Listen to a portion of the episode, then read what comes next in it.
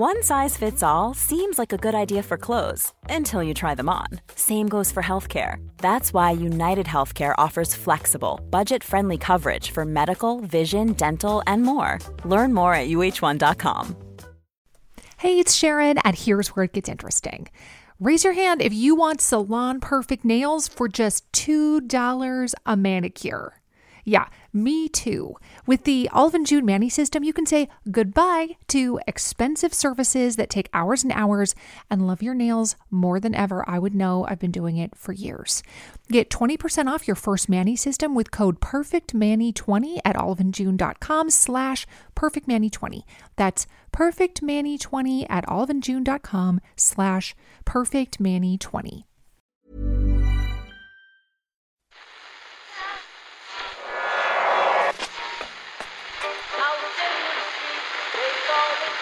Is that? That's the second time it's gone off.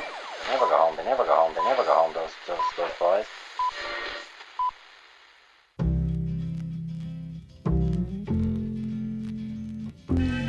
And I said, I want to win the league, but I want to win it better. You can understand that, can't you? Yes. Good lad. So he's almost like having a second captain in the team. Second captain, first captain, whatever. Hi there, and welcome to Monday's Second Captain's Podcast. Hello, Murph. Hello there, on. Hello there, Ken. Hey, how are you? I'm very good, Ken, after what was an unbelievable weekend for the Irish teams in the Champions Cup, just like old times in a lot of ways. And I'd like to quote my favourite young firebrand of a rugby journalist right now, if that's okay. Go for it. This guy is a force of nature on Twitter, a real rabble rouser. At Hick Simon, who said on Saturday evening, if Munster win this year, it's an instant 30 for 30 documentary. Uh, 111 likes, 19 retweets, 6 replies. So, good My be- my best ever tweet. uh, and it really is a 30 for 30 in the making, given the emotional. Didn't see that one turmoil taken off, I have the to say. No, it's good. I liked it. Uh, emotional Often turmoil off happens, the Simon, pitch. Yeah, you never know. Uh, the rejuvenation on the field, like to the point that they now hammer Toulouse by 25 points in a European quarter final, and nobody seems that surprised. So yeah, of course, yeah, of course, Munster are going to hammer Toulouse this time around. It was actually funny. I don't know if you, you agree with me, Simon, or how you felt watching these games, but watching the Leinster match was the first.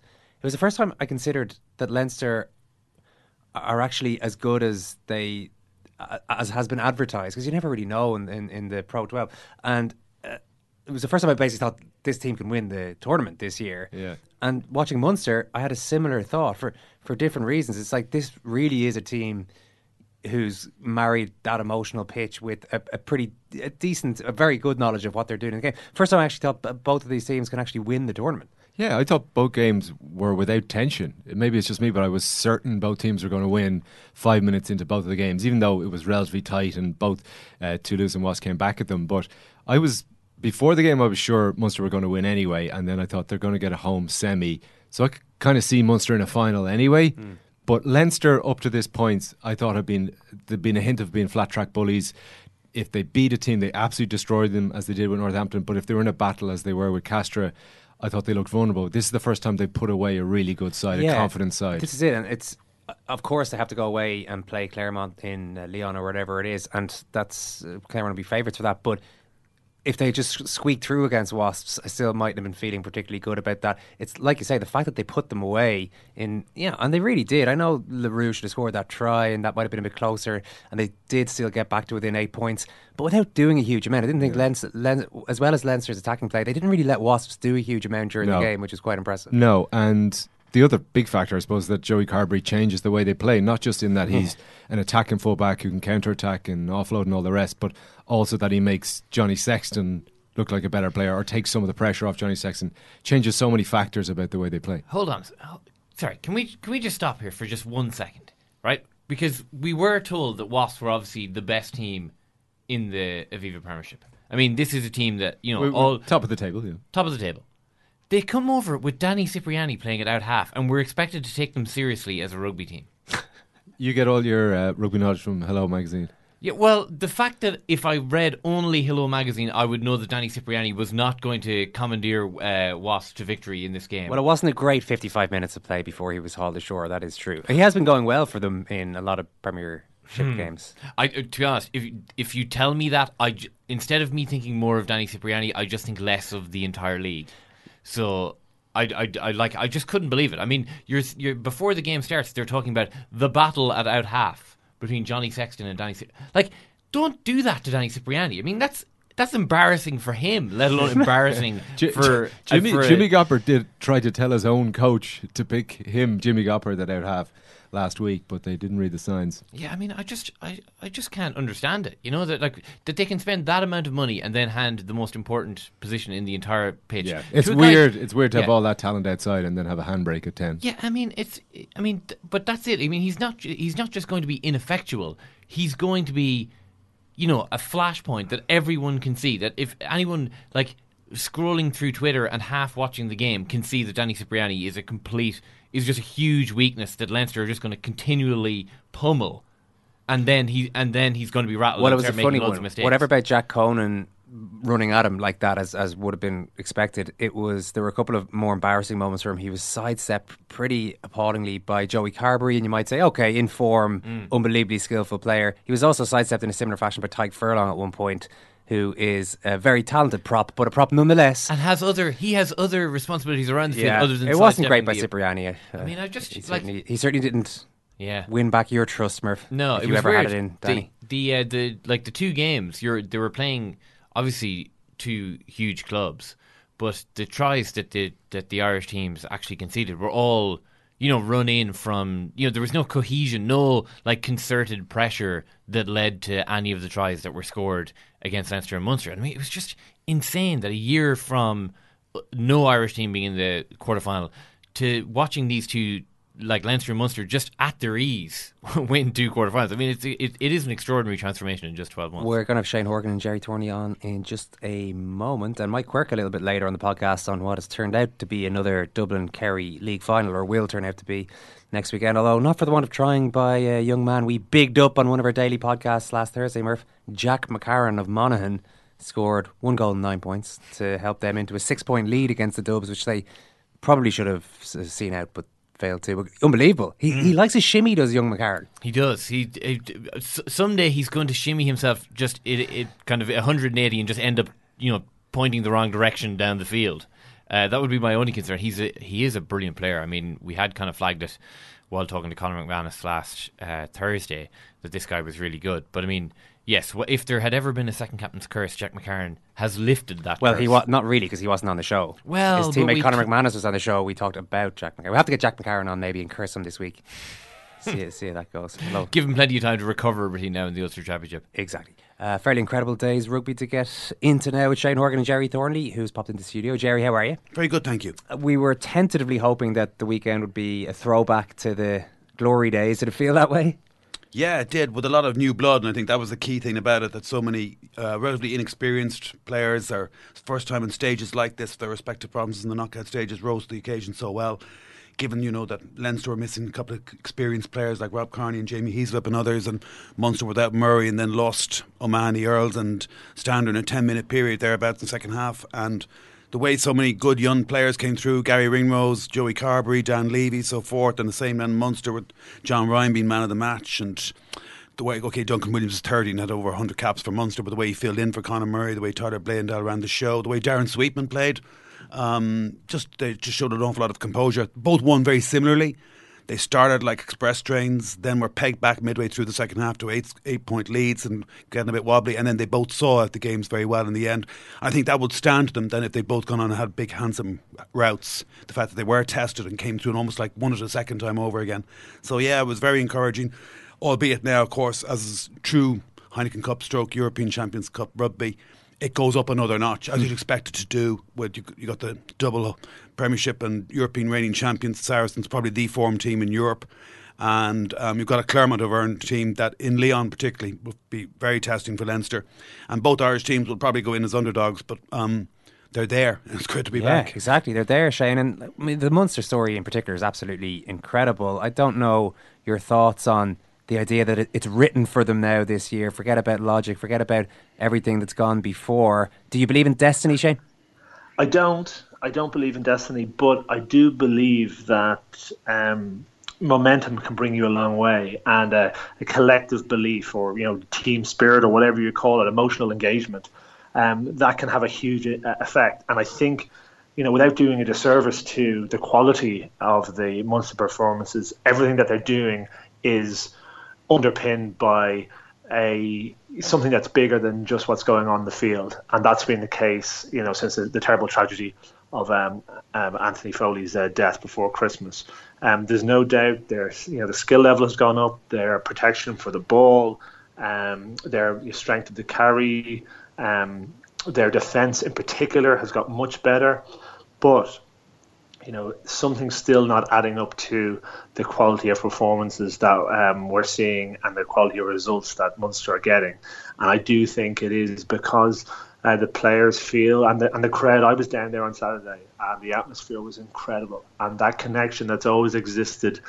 Um, between the Munster team and the supporters, that but maybe was maybe wasn't as strong in the last couple of years is back, and um, it was it was a real spectacle to be down there, and the relationship between uh, both parties, uh, fans and and players, was really noticeable. They reacted to each other. Um, you know, the noise of the crowd impacted how um, the quality of the play and, and the intensity of the play. And uh, it's it's a special year down in Munster, no matter what happens. And I think Saracens, as we've seen with Wasps coming to Dublin, I think Saracens um, it's it's a, it's a real challenge for them. They will not want to uh, play Munster, you know, in these circumstances in that stadium.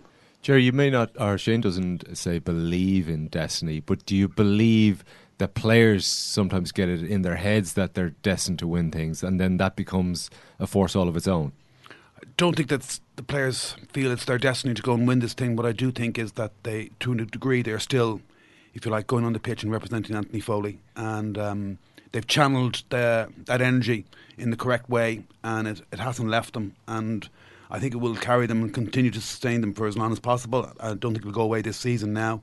Um, all the technical improvements that Shane spoke about are undoubtedly there. Good coaching. You have to give Rassie Erasmus and Jack our real credit. They've got the best defence in the competition. Their line speed. I think their breakdown work is, and like Leinster, that was what really set them apart from Toulouse and Wasps the weekend, the way they were, the first two in were just so effective. Whether it was on the opposition ball or, or cleaning out their own ball, it meant that they could keep numbers in attack and defence um, when they had possession or when they were defending. And they had that umbilical link, as Shane says, with the crowd again. You remember, I think it was three seasons since they had a full house. I think it was against Clermont Auvergne three seasons ago. And it all started with that Glasgow game. I mean, Anthony Foley passed away on the morning they were meant to make their first appearance in this year's competition, and they were outsiders of the four teams in their group. Uh, never mind, way way mm. back, way way down in the betting. You have to remind yourself of that. You have to remind yourself because it's so yeah. recent, and yet yes. already it feels like they could win the thing. Yeah, they've beaten Racing, they've beaten Leicester, they've now beaten Toulouse. Um, they've beaten a, a, good Glasgow team home and away. Like they deserve their place in the semi-finals. Um, their squad standing up to the test have been asked of them. They've got three weeks to regroup. If they're going to beat Saracens anywhere, it's going to probably be in the Aviva, the semi-final. That was their best chance of getting them. Um, and I just think that when it comes to the semi-final they will go, be going out there to represent Munster and their fans will be there. I'd say 45,000 of them. They've only asked for 35,000 tickets. I'd say you'll end up with 45,000 Munster fans the game. And uh, it's going to be like Thomond Park. It's just going to become Thomond Park for the day. And that makes them very dangerous because it gives them sources of energy at vital times in the match when they're down. There was, I, would, I don't think Francois Croix would have been yellow card. I don't think JP Doyle and the officials would have even looked at it again were it not for the home crowd and there was a moment around the hour mark when Toulouse got back to eight points. They should have got back to five. I don't know why they didn't opt for a kick at goal. And they went through 14, 15 phases. And as they went through every phase, the crowd in their in Munster's hour of need, typically in their moment of need, started chanting Munster, Munster, Munster, louder and louder and louder, and you almost sensed something was going to happen. And sure enough, uh, Yacouba Camara lumbers around the side. I don't know what Toulouse are trying to do with it, and you can see James Cronin flying into the contact and, and not dislodging the ball with help of I think it was Tommy O'Donnell who led their tackle count and uh, Billy Holland, and they got a turnover. And the noise, the wall of noise that greeted that moment was every bit the equal of a try being scored and every bit as influential in the game. From that moment on, you just sense they're going to win it. Yeah. And I think that's just, as you look at the Munster team and maybe you look at the Leinster team, you look at the Saracens team, um, and you think that Munster don't have all that much talent by comparison to their rivals. But as ever, with Munster, when they get momentum, the sum, the collective sum adds up to more than the individual individual parts because they all play for each other so much. Now Saracens do that as well, and these are two pressure teams that are going to produce, I would say, what would be very much a classic semi-final arm wrestle. It's going to be both trying to apply pressure themselves. And I think whoever gets in front might well go on and win. Saracens very rarely have to come from behind, and that helps them put the squeeze on teams. So Glasgow just, you know, come into the parlour said of the spiders to fly. You know, you get an early lead, you play territory, and Glasgow have to force from deep, and it's just tailor made for Saracens. Um, if either Saracens or Munster get an early lead, the pressure they're going to put on the opposition will be just intense. Yeah, Shane, it was interesting. I thought that Rassie said he'd prefer to face Saracens in Ireland than face Glasgow in Scotland. And, you know, on the evidence of the weekend, Saracens are a far superior team. So it shows just how much they believe in that element, as you say, of momentum and crowd influence and just to keep this thing rolling that it's it's more important than to say the clear logic of facing a superior opponent well, you, you know, you don't always have to take these things as logic, and you don't always have to take them necessarily as what the coach naturally believes. But I do think what's interesting there is that he is continuing on the momentum of you know home support and the connection with the fans and um, that sort of you know this is almost the mystical element to what's going on by playing at home. Uh, against the big Saracens team, I think he's he's continuing to sell that to the players and the fans, and I think that's uh, where it can be, uh, you know, where it's where it's more important uh, and maybe more vital. But you know, just looking at the Saracens teams, I probably disagree with Gerry a bit in that it it doesn't necessarily uh, mean it's going to be a massive arm wrestle. I think Saracens um, have evolved their play a lot in the last number of years. I thought they were very incisive in some of the stuff that they were trying to do. Um, it wasn't just uh, all bluster or, or um, of course, will be underpinned by physical, but I think Saracens will look and see how can we dissect Munster a little bit. But um, I think the Munster defence has been so good in this tournament. Um, that's not going to be easy. Then what happens after that point? What happens if balls goes down? What happens if there's big turnovers? Because um, Saracen players are, are running a lot of lines uh, and not resorting the ruck properly you know that throws up really interesting um, situations that, that you know Munster may be able to to exploit and and how Saracens will react to it. And I think we got to look at this game um, with one eye on what happened when England came over, definitely, and one eye on what happened when uh, Wasps came over as well. You know, both teams really struggled uh, playing Irish opposition in the Aviva and we have to, you know, it was tough for us to go to Paris in the years gone by. It was tough to us to go to abroad and win, and and the, you know, our, our, expectations were low, even of ourselves. And even though this team um, is as good as it is, and it's won a European Cup and it's won Premierships, and the, you know, there is something you know, in the minds of English players about coming to Ireland and getting a result, it doesn't happen very often. Well, just yeah, and funny that you've started to touch on the mentality of the uh, of the respective countries and of the uh, particularly the Munster team. Niall Scannell was quite interesting on this. He was talking about uh, the Rassie Erasmus impact. He says Irish people just aren't arrogant by nature, but we have to tell ourselves we've earned this. We earned the quarter final. We had to go and enjoy it. Sometimes we find that hard in Munster. We're so hard on each other around everything, trying to drive standards. I think we have to step back and say we've earned this. It hasn't been by fluke, so go out, go out and enjoy it. I think that uh, we've lifted the pressure off ourselves a small bit, and Rassie has helped in a massive way with that. He just says as long as the effort's there today, win or lose or draw, we can hold our heads up.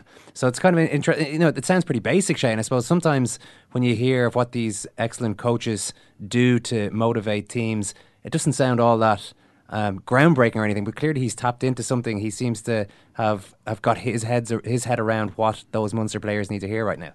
I think it's really important. I'm glad he said that because it's important for players to enjoy their success as well. And I think you know, you know, Paulie was, uh, uh, was and Roger were so influential in, in that uh, Munster changing room for so long, and you know, at the tail end of it, you know, the team wasn't as good as had previously been, or as it is now, probably, or certainly the performances weren't there. And there did feel to me that that sort of weight of expectation uh, and the sort of view back to what had previously been achieved weighed very heavy on those Munster players. So even when they were having small successes, it didn't even seem to be you know that enjoyable to them. And you know we do, we do this for the successful days, and that you know the advent of professionalism sometimes you know you know sucks the joy out of things a bit because there's always the next match and you're concentrating on you know, your performance and you don't want to give the opposition um, any ammunition. But sometimes you have to say, yeah, we did okay here. What Munster are doing is is has been really remarkable this year. You can't I can't get over how poor some of their their play was. Um, throughout last season. It was, you know, I really didn't see them being in this situation whatsoever. So, you know, it's not about arrogance to give yourself a bit of a pat on the back to enjoy the success at this level and to think, you know, we can still continue on and be humble and and enjoy it and perform next time out as well. What's surprising about Munster this season, or talking to people within the camp, is that they say that Rassie Erasmus has brought a real emotional intelligence, which, with all due respect to South African coaches, is not the first thing you'd expect from South African coaches. and and and that's the way. I mean, he's been tested in that sense. His emotional intelligence has been really tested by the events of this year, and what like I talked about earlier about the way they've channeled their energy into playing for Axel in a respectful way, and also. Um, Jerry Flannery has said that you know the past achievements weighed heavily on them, as Shane alluded to, and maybe even got on their nerves all the talk about 06 and 08. I'm sure it would, yeah. Yeah, well, actually, interesting you say that. P- Peter O'Mahony says, doesn't get on my nerves. I mean, they were a big part of my boyhood memories. They were a big part of inspiration for me. And I think they've embraced their past and used it as a source of inspiration as well. I was interviewing Simon Zebo last week for the paper, and he reminded me that he was he went over at 15 years of age to Cardiff in 2006 with his uncle by the on ferry. They drove to Cardiff, um, and uh, you know he was amongst the crowd that day, mm. and he was 15, and that was a powerful spur for him to go and one day mm. play for Munster and emulate those heroes. And I think it's a source of inspiration for them now as well. Yeah, I think they've got that, that monkey off their back a little bit.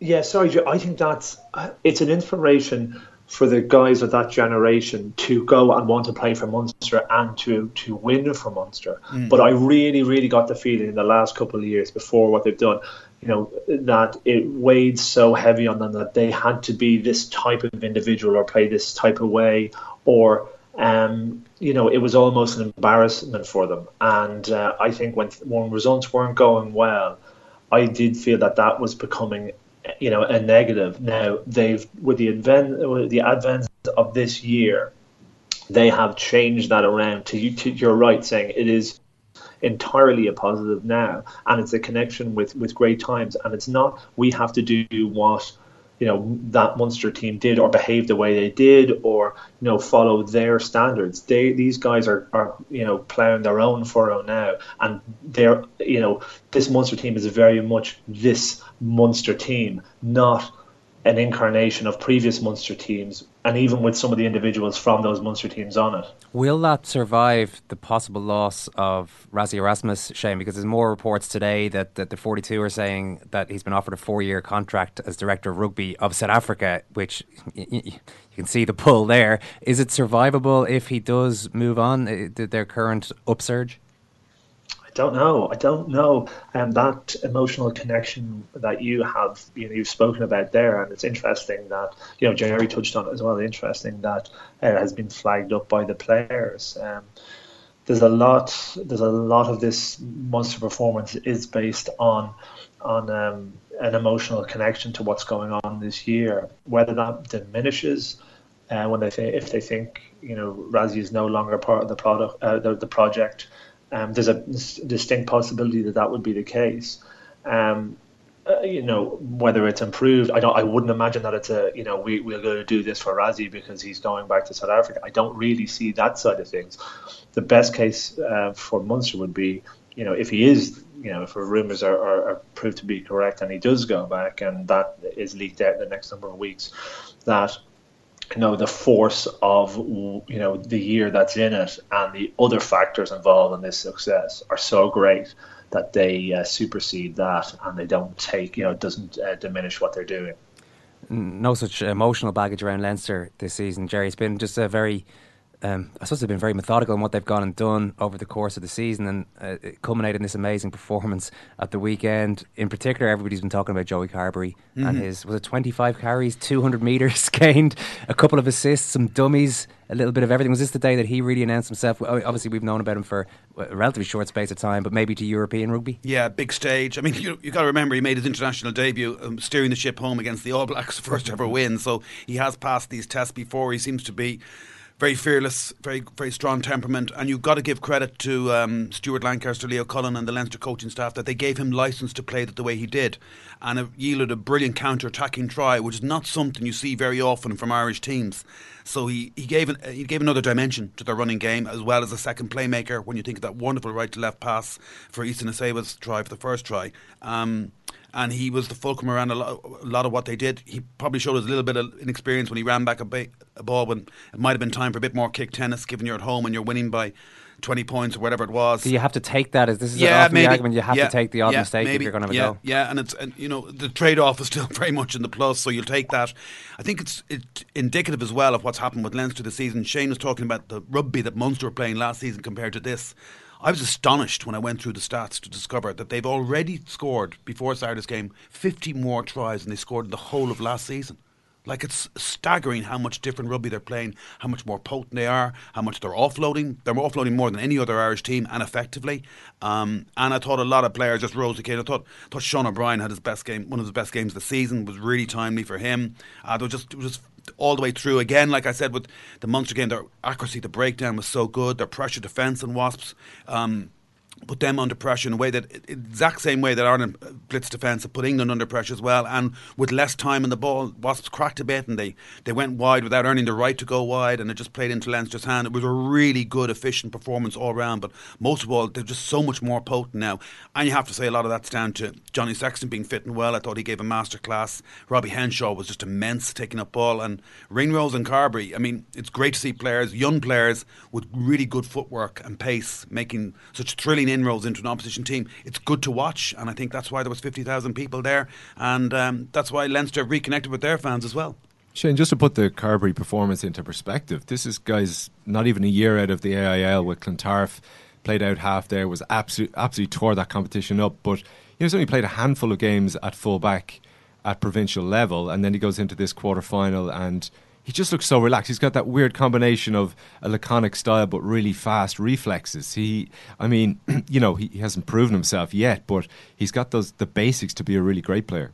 No, he's it's it's because he's a really good player. It's simple as that. He's just a total quality player, and you know, I think if you look at back over the history of Leinster, when play, good players have come in, they've you know they've almost all worked fairly quickly. You know, not everyone, you know, and not immediately but you kind of know the guys who are going to be there for the next number of years. They know the guys who are going to um, be big performers on big days, and it's kind of it became really obvious really quickly with him that that was going to be the case. And then because he starts performing, you know, he gains in, in confidence, and players around him gain gain in confidence at you know his skill level and his ability level uh, level, and they react off that. And Leinster are playing.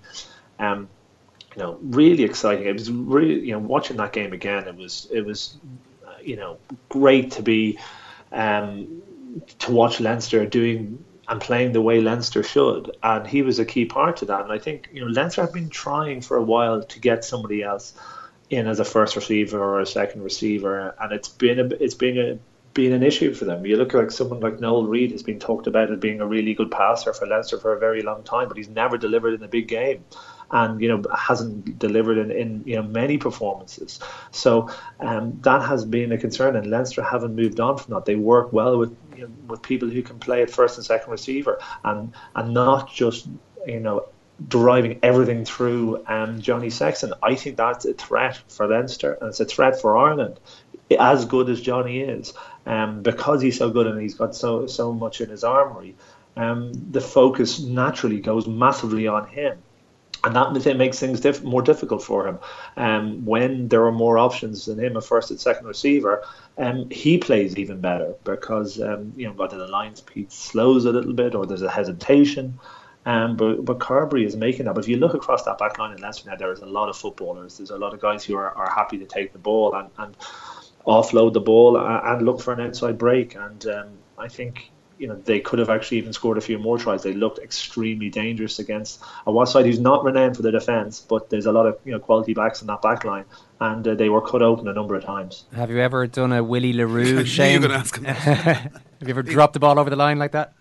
Um, no, but I also had the most conservative style of putting down a ball at all time. I used to get the piss taken out of me. I had two hands on the ball all the time. I didn't even dive down, but that was a key. Weren't you right? yeah. Yeah. You know, I feel, you know, my first instinct was this, you know, this guy's an idiot, you know. He, he I, but I don't think it was showboating. I, I think it was, you know, he was diving for the line. I, you know, I think it was a, a technique issue. I don't think he was, um, you know, really outrageous in the dive, even if I look back on it again. But um, it was just you know really unfortunate. But it was a it was a key uh, part of the game. I'm not saying that Wasps would have um, necessarily won if they'd done it because they came back into the game later on, and like Munster and Leinster dealt with that wobble really well. I think Gerry's right. It was I think it was not not vital that they um, that, they got over that or had that wobble during the game, both teams. But I think it's really helpful for next time out because you know the one thing you might question about the Leinster team in particular, less so against Munster, uh, against uh, about Munster, is that you know there's a lot of young guys in that, in that team in that back line, but they reacted really well to to the pressure coming on. Gerry, your initial thoughts about the Clermont challenge, the semi final? Um, Clermont have probably the best strike rate in the tournament in terms of creating line breaks or pressuring the opposition 22 into tries. Now they struggle a little bit against Toulon. Toulon were very brave and with with 20 minutes to go was still 9 all. I don't know how it was because you could see the dam was going to burst because the pressure, particularly in the second half, was unrelenting. If you look at the stats, uh, I think it's 400 odd metres carried to 100 odd. You know what I mean? They, they just ground them into submission. It was a constant wave of attacks. And I think the main difference between Clermont this time around and in previous years is they have a real game manager at 10. I mean, Camille Lopez, the variety of his kicking game, the variety of his running game, his passing game, the way his restarts hanging for so long, longer than any other restarts around, it allowed France and allows Clermont to go after every restart. It's very um, attacking kind of uh, weapon they use. Um, even without Fofana, they're potent, um, and it's going to be in Lyon, which is only up the road. I think they've asked for 22,000 tickets, and Leinster have so far surprisingly only asked for three. The capacity is 30,000 plus. It can rise to near 40,000. They've got these banners over advertising hoarders that can be removed to make the att- attendance bigger if so needs be. But it's obviously going to be a glorified home match for Clermont, and um, I think Clermont will go into that game as, as marginal favourites, and rightly so because they're a different beast at home and they're playing pretty well this season. It, they look a, a, much better team than last year. They've a, they can play all manner of games. They're a real all-weather team, and they're still the best side in, in, by some distance to watch in France. And they're surely the best team that's never won this competition. And one of these years they're going to do it. Mm. And uh, you hope it's not this year. Yeah, well, let's s- enjoy Wallow in this weekend for the time being. Anyway, amazing day on Saturday. Gerry, brilliant. Shane, Cheers. thanks a mil. Thanks a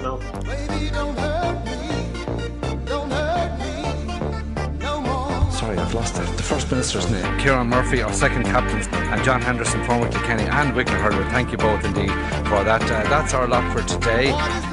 Just one headline The British Prime Minister Theresa May is to meet the Taoiseach Enda Kenny in London tomorrow. This morning she's at Stormont meeting Martin McGuinness and uh, also Theresa.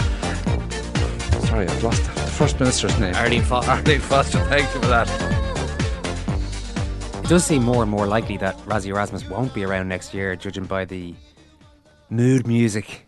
I don't know why I used that phrase, but the mu- mood music there coming from, from Munster. But they have got some playing talent coming in during the summer.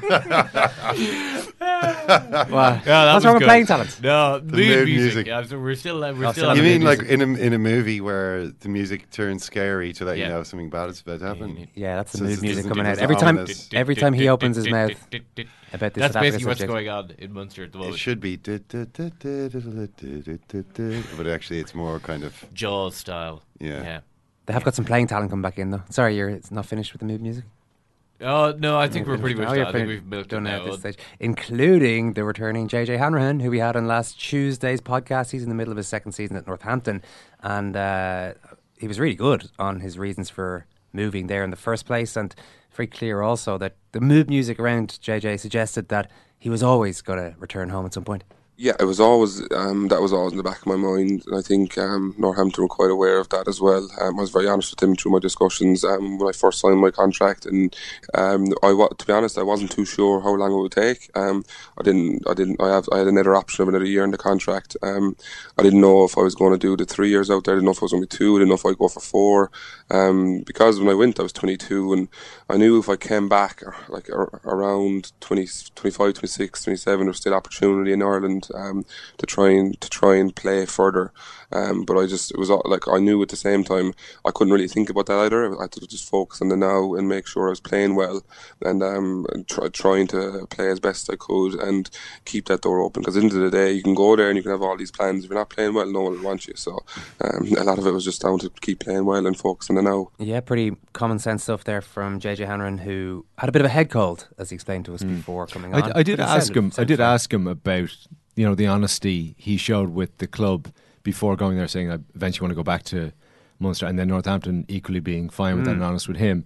And I suppose in my head, I just thought with jobs in the non-sporting world, you have to pretend that you love this company and this job, and you'll be there forever, and you'll give your heart and soul to it. Yeah, where do you see yourself in five years? JJ was JJ's answer would have been back at Munster and playing at, at half Ireland, which back, isn't the correct I, answer. Back where I belong. Definitely not here. Club, if you want to hear more from him or Luke Fitzgerald, who popped in last week, also you can get onto secondcaptains.com and become a member of our World Service. The Second Captains Football Podcast is out now. Ken.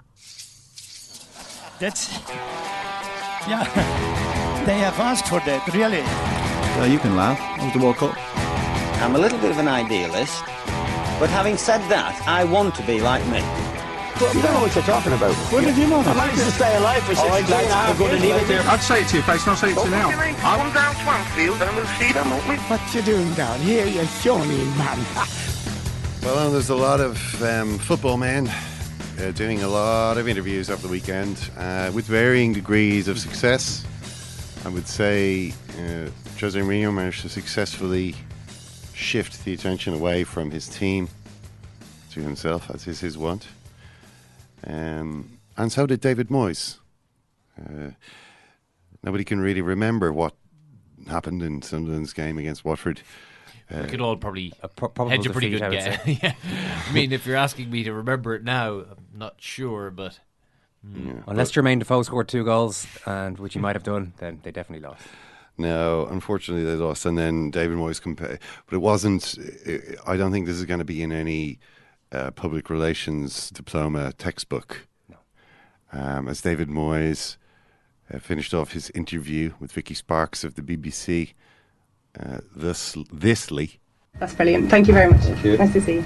We're just getting a wee bit naughty at the end there, so just watch yourself. You might get a looking. You still might get a slap even though you're a woman. yeah. mm. You still might get a slap even though you're a woman, says David Moyes. Speaking today. Oh, he's come out since. Well, he's had to do a press conference. right. press conference time. Uh, David Moyes said, I deeply regret the comments I made. That's certainly not the person I am. I've accepted the mistake. I spoke to the BBC reporter who accepted my apology. Um, the BBC spokesperson says Mr. Moyes has apologised to our reporter and she has accepted his apology. However, um, a lot of people have since uh, got involved. Quite a lot of people have the view that this kind of sexism is intolerable and that uh, an apology isn't enough to settle the issue. Uh, one of those people would be Dr. Rosena Allin-Khan, who is the Shadow Sports Minister. This is disgraceful. David Moyes cannot get away with these sexist threats. The FA must take action immediately. Um, so there, Gallagher makes the point. Um, I think, given given everything we've seen, uh, actually, it is a reasonable point. Moyes' incident highlights a tendency for some managers to treat interviewers with utter disdain. A pressured job, well rewarded, inexcusable. Um, Lineker's point essentially is that it's it's not unusual for managers to try to bully or intimidate. No, sure. It happened with Jose Mourinho in a, a different context with Conor McNamara, and that's a clip you can hear in the football podcast as well, hmm. where he, Conor McNamara asked a very innocent question, a very, a very, straightforward question: Were those two teams quite evenly matched out there after yeah. nil-nil draw? And Mourinho essentially ridicules him. Tried to ridic- ridicule him, uh, tried to make him look ridiculous uh, on his own.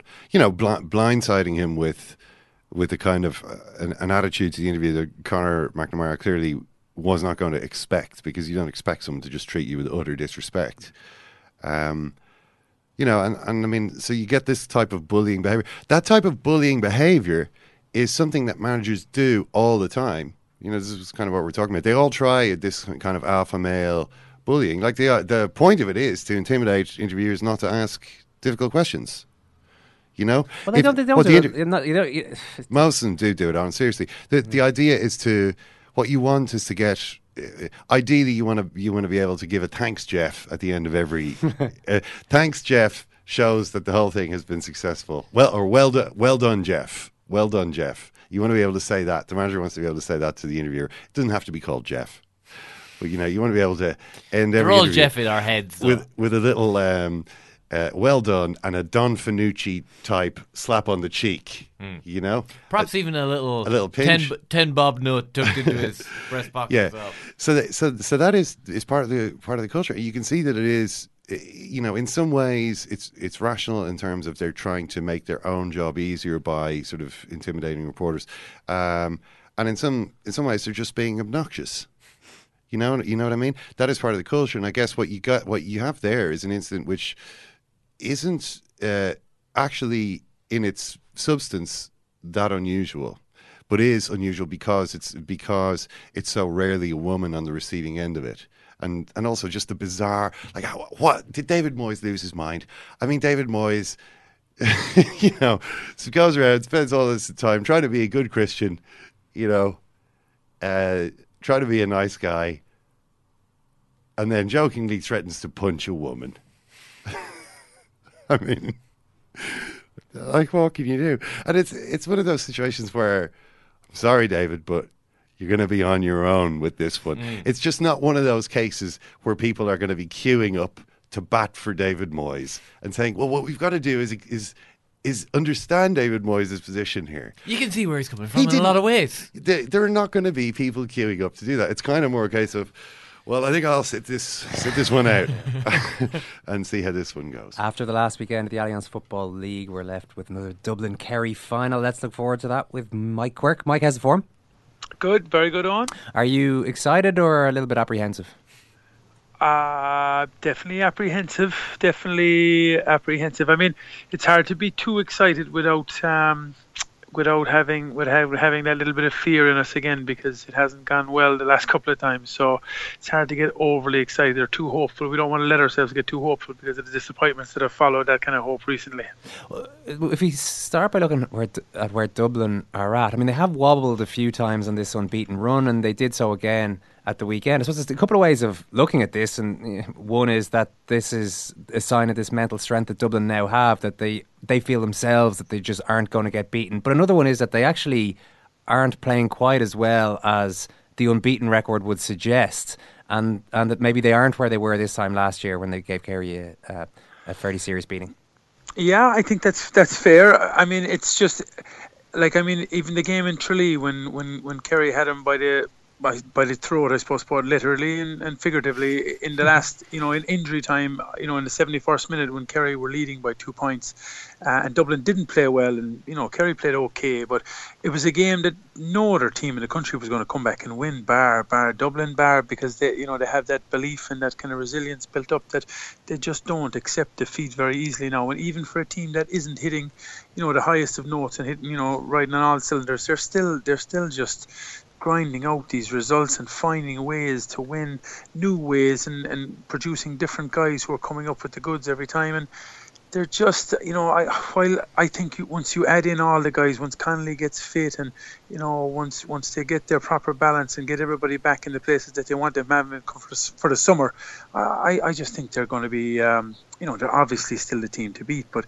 you know th- these wins that they're getting now without their their maybe their best personnel it's just going to stand them you know in such good stead again come the summer because everybody's feeling involved in it now and everybody's you know feeding off this unbeaten run Yeah, and uh, you look at the the way that they've been pushed so far this year, like down in Kerry, uh, Tyrone and Croker, Donegal and Ballybofey. Yesterday again, uh, are, is there a, a, an idea now that in the last kind of fifteen years, the hand of history is on the teams that are that lead Dublin in the last couple of months. So aside from what Dublin are doing, aside from the bench, aside from you know a mentality that they have, in teams aren't pushing on against them now. They're they're waiting for the they're trying to run down the clock with 20 minutes to go nearly against the Dubs and Dublin kind of have that uh, that uh, thing that Kilkenny used to have that you have to be four or five points better than them to win by a point. Yeah, yeah, they've they've just. I think it's as much as their mentality has has developed in in, you know, into closing out games so strongly in the last 15 minutes. Like the point you're making is, it's affecting other teams now. They're they're waiting for that onslaught. You know, uh, it again. It, it was the same. You know, it was the same in Tralee. It was the same in you know with Monaghan yes or uh, on Sunday. Um, and it's it's just there's almost and it's even I can feel it myself now with this game coming on on Sunday.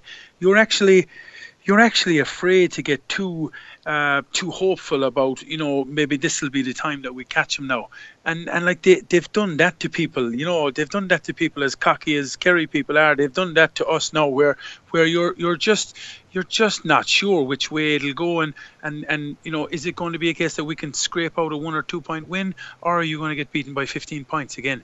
And and they've just got that aura about them now and every every like if Kerry are feeling it you know you can be sure that, that Tyrone and Donegal and Monaghan and everybody else is in the same boat. And you know, it's just a really, you know, they've after developing something that's never been done before in the GAA with this run of un, un, unbeaten games, and um, you know, it's after giving them that that even you know added added sense of of you know just an aura of, of like United had it when they were on their winning runs, even when they're playing badly, they'd win a, a one 0 scruffy game away to Crystal Palace and on Monday night like they've done this now they've developed this this this sense of invincibility about themselves and and not only is it benefiting themselves it's affecting everybody else negatively as well you know? Presumably Kerry are feeling pretty good about themselves though and the, the, the rivalry with Tyrone was such a big one for a long time and it seems like further evidence at the weekend that they've certainly got on top of that one. A lot of us only saw short highlights on TV last night Mike. Were Kerry impressive they were very impressive. Yeah, they were very impressive. Again, it's very hard to know. You know, it's very hard to know when you see Tyrone how good or bad Tyrone were. They, they certainly didn't play well.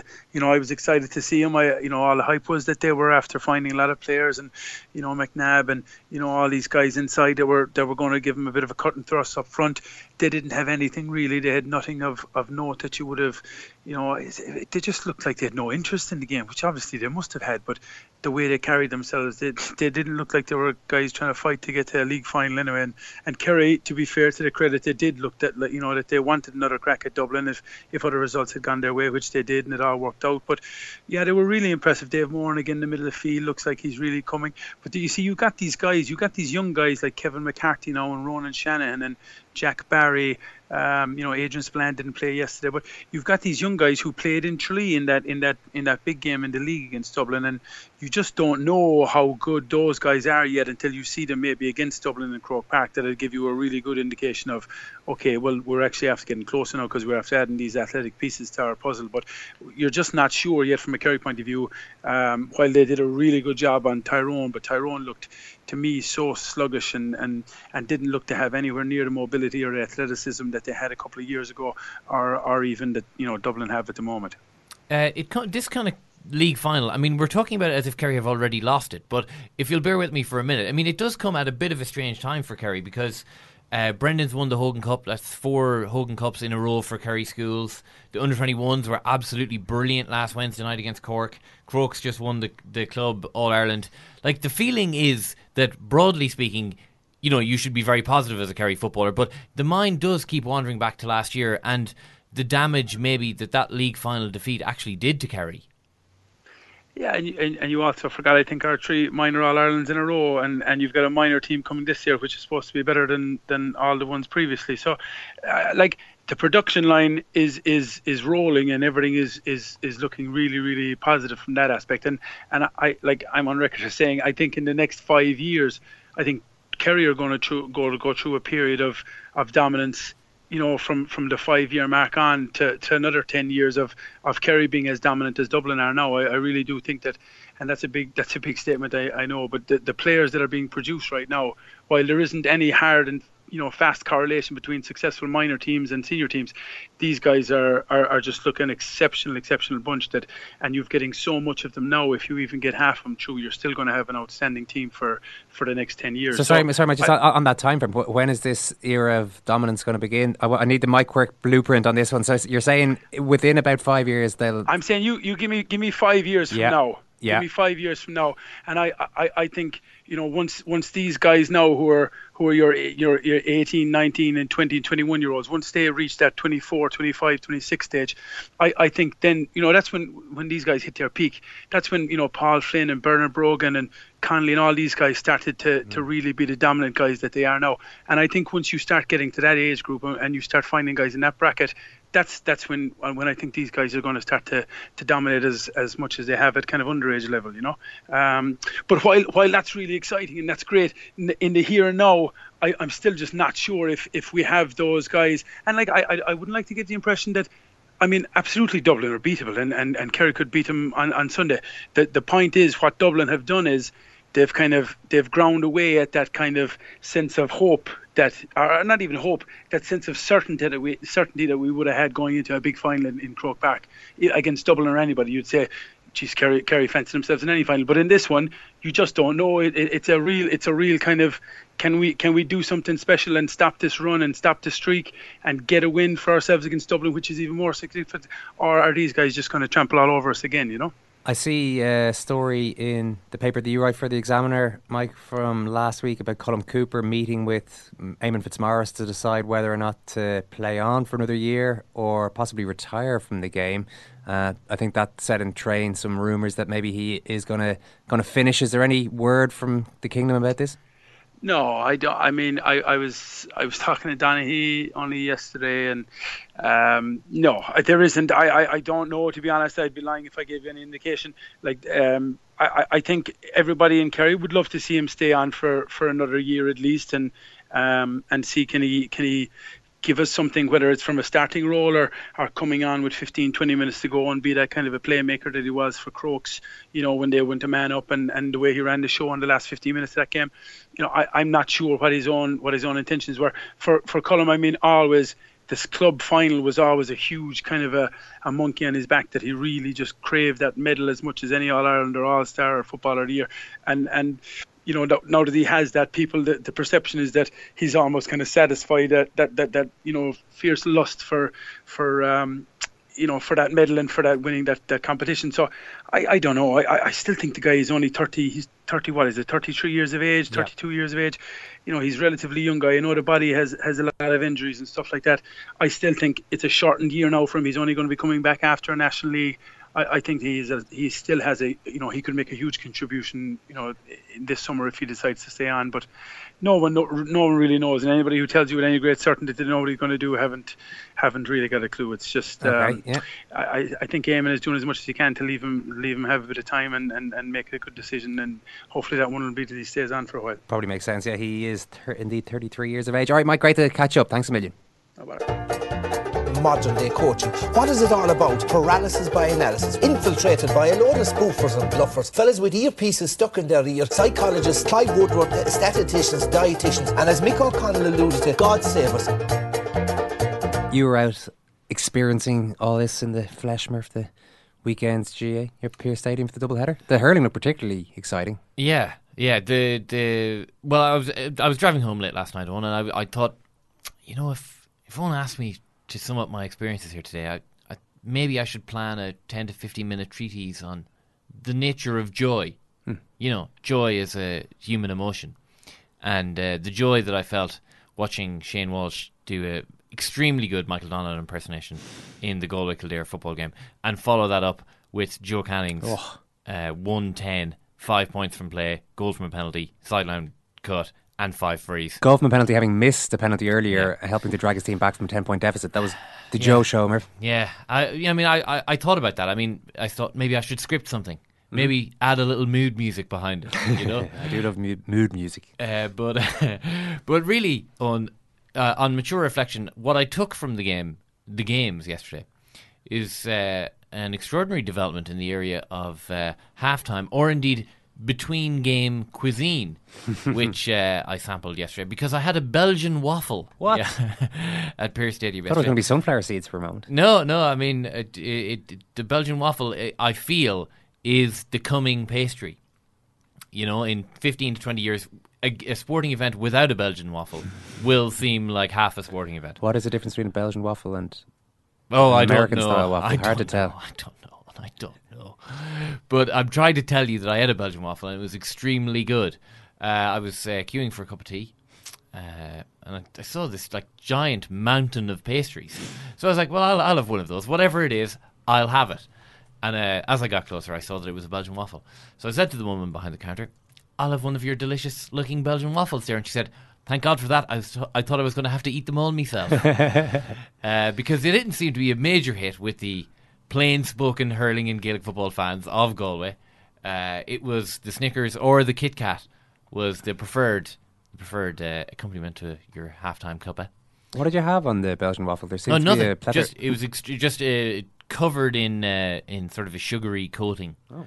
Uh, so N- that was it. Nutella seems to be popular, Yeah. judging by the photos I'm looking at here. Strawberries. Ah, yeah, but I mean, you know, that's it's a bit of a mess now when you're trying to eat it in a defeating Pier Dripping Stadium. Come on, I mean, let's let's. I mean, if you want, I can talk a little bit about the hurling uh, because it was uh, pretty extraordinary. That it, I was talking all week about how this, these were going to be two brilliant games. The footballers, the Galway footballers, had to win or draw uh, to be sure of promotion, and then the hurlers have their first uh, game against Division One A opposition all year since Galway had started the year in One B. So.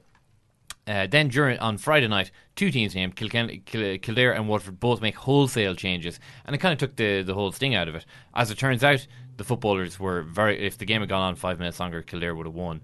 And in the hurling, all of these six debutants, I think they were for Waterford, and they all did absolutely brilliantly in the first half. Uh, Galway were 11 points to 2 down at one stage. Uh, they were 10 points down early in the second half. But it's, it's just, it's indicative of the Galway hurling uh, team at the moment. It's not even inconsistency game to game, it's inconsistency within games. But uh, the second that David Burke and Joe Canning in particular stood up and a bit of physicality actually came into the game, uh, Galway were sensational for the last 15 minutes. Outscored Waterford, I think, 1 7 to no score. And uh, yeah, by the end of the day, it was uh, it was pretty enjoyable. Speaking of sensational hurling, I was quite impressed by Wexford from what I saw their win against Kilkenny. The first time they've beaten Kilkenny away, or certainly at Nolan Park, since 1957. Yeah. And they could have done it by a big score. They won by five points. They missed a penalty. Paul Murphy had a bit of a stormer for Kilkenny in goals. So they could, they could have easily been a double digit scoreline. In some ways, possibly for the best that they didn't embarrass Hmm. Kilkenny ahead of their mm, likely championship meeting in Leinster in a Yeah, number of weeks. because we were we were talking last week about just how uh, how much Davy Fitzgerald and the Wexford hurling team would actually be looking forward to Kilkenny. Would they have preferred to get anyone else in the quarterfinal, given that it's more than likely that it'll be a Leinster semi final between Wexford and Kilkenny and Wexford? Um, as it turns out, I mean, you know, maybe this will just be a footnote. Maybe Kilkenny will go back down to Wexford and beat them by five or six points in the championship, and that would be the one that Wexford would much rather have won. But the manner of this, I mean, and it's quite something really. I mean, there was there was talk of Kilkenny in crisis and all the rest, and we all kind of rolled our eyes at that. But in the last two months, they have lost to Waterford, Wexford, and Clare. And they're three counties that Kilkenny have very much enjoyed a psychological hold, indicative of the hold that they've held over all teams over the last 10 or 15 years. The Kilkenny just Kilkenny win those games even when they're four or five points worse than the their opposition. They find a way to win because teams are kind of half looking over their shoulder, um, you know, looking for the finish line, uh, as we were talking to Mike Quirke about. Um, but for them to, to, to lose as comprehensively as they did to Wexford yesterday, I mean, it all just sets up the championship absolutely brilliantly. So it was a great result from that point of view. I'm sorry, I think I started with at Hick Simon. I'm going to have to finish with him. What an avatar. This is the first time I've, I've noticed this. It's the first time you've looked at Simon Hicks' Twitter. Unbelievable. So we've got uh, Simon sitting on the Wait, at the bar. Him? Do you follow him? Of course I follow him. Yeah, I just don't look that closely at his Hmm. avatar. Not too sure. So he's sitting on the set of Second Captain's Live television Okay. show. And the good wall there in the background. He appears to be in the bar area with a very serious look on his face. I should have mentioned what he's wearing in the first place. He's got what looks to be a rip-off set of tux, maybe like a tuxedo style. Mm. Why, is there- is there The non- tracksuit is there a non-rip-off Track tuxedo? tuxedo, sorry, I should Yeah. say. is there a non-rip-off version of the, the tux? now, in the background, it- clearly he's about to strip. This is Yeah. what I think is about to happen. And when I say the look of joy on the faces of Irish sporting legends, is it Shane Horgan and Sonia O'Sullivan behind? Is just Sonia O'Sullivan l- looks very amused by what's about to transpire here. Simon, congratulations! What a moment that must have been. for you. Ireland's greatest Olympian uh, Yeah. about to watch me strip. Thanks, Ken. Thanks, Thanks, Simon. Simon. Thanks, Thank you. Thanks, Simon. Thanks Thanks so much Thanks, for listening. Bye.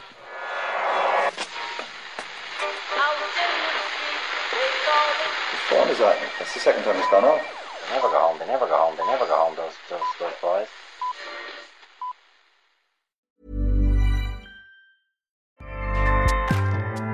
ACAST powers the world's best podcasts. Here's a show that we recommend. The Real Housewives is a guilty pleasure for most, but if you're looking to not feel guilty about that pleasure, tune in to Everything Iconic with me, Danny Pellegrino, where I break down all the messy moments and behind the scenes antics of Bravo's popular franchise. And on Everything Iconic, I also interview celebrity guests like Kelly Ripa, Keke Palmer, Drew Barrymore, Cameron Diaz, and more about their guilty pleasures, their past work, and so much more. So if you're pop culture obsessed and find yourself watching way too much reality TV like me, tune in to Everything Iconic with Danny Pellegrino wherever you listen to podcasts. ACAST helps creators launch, grow, and monetize their podcasts everywhere. ACAST.com.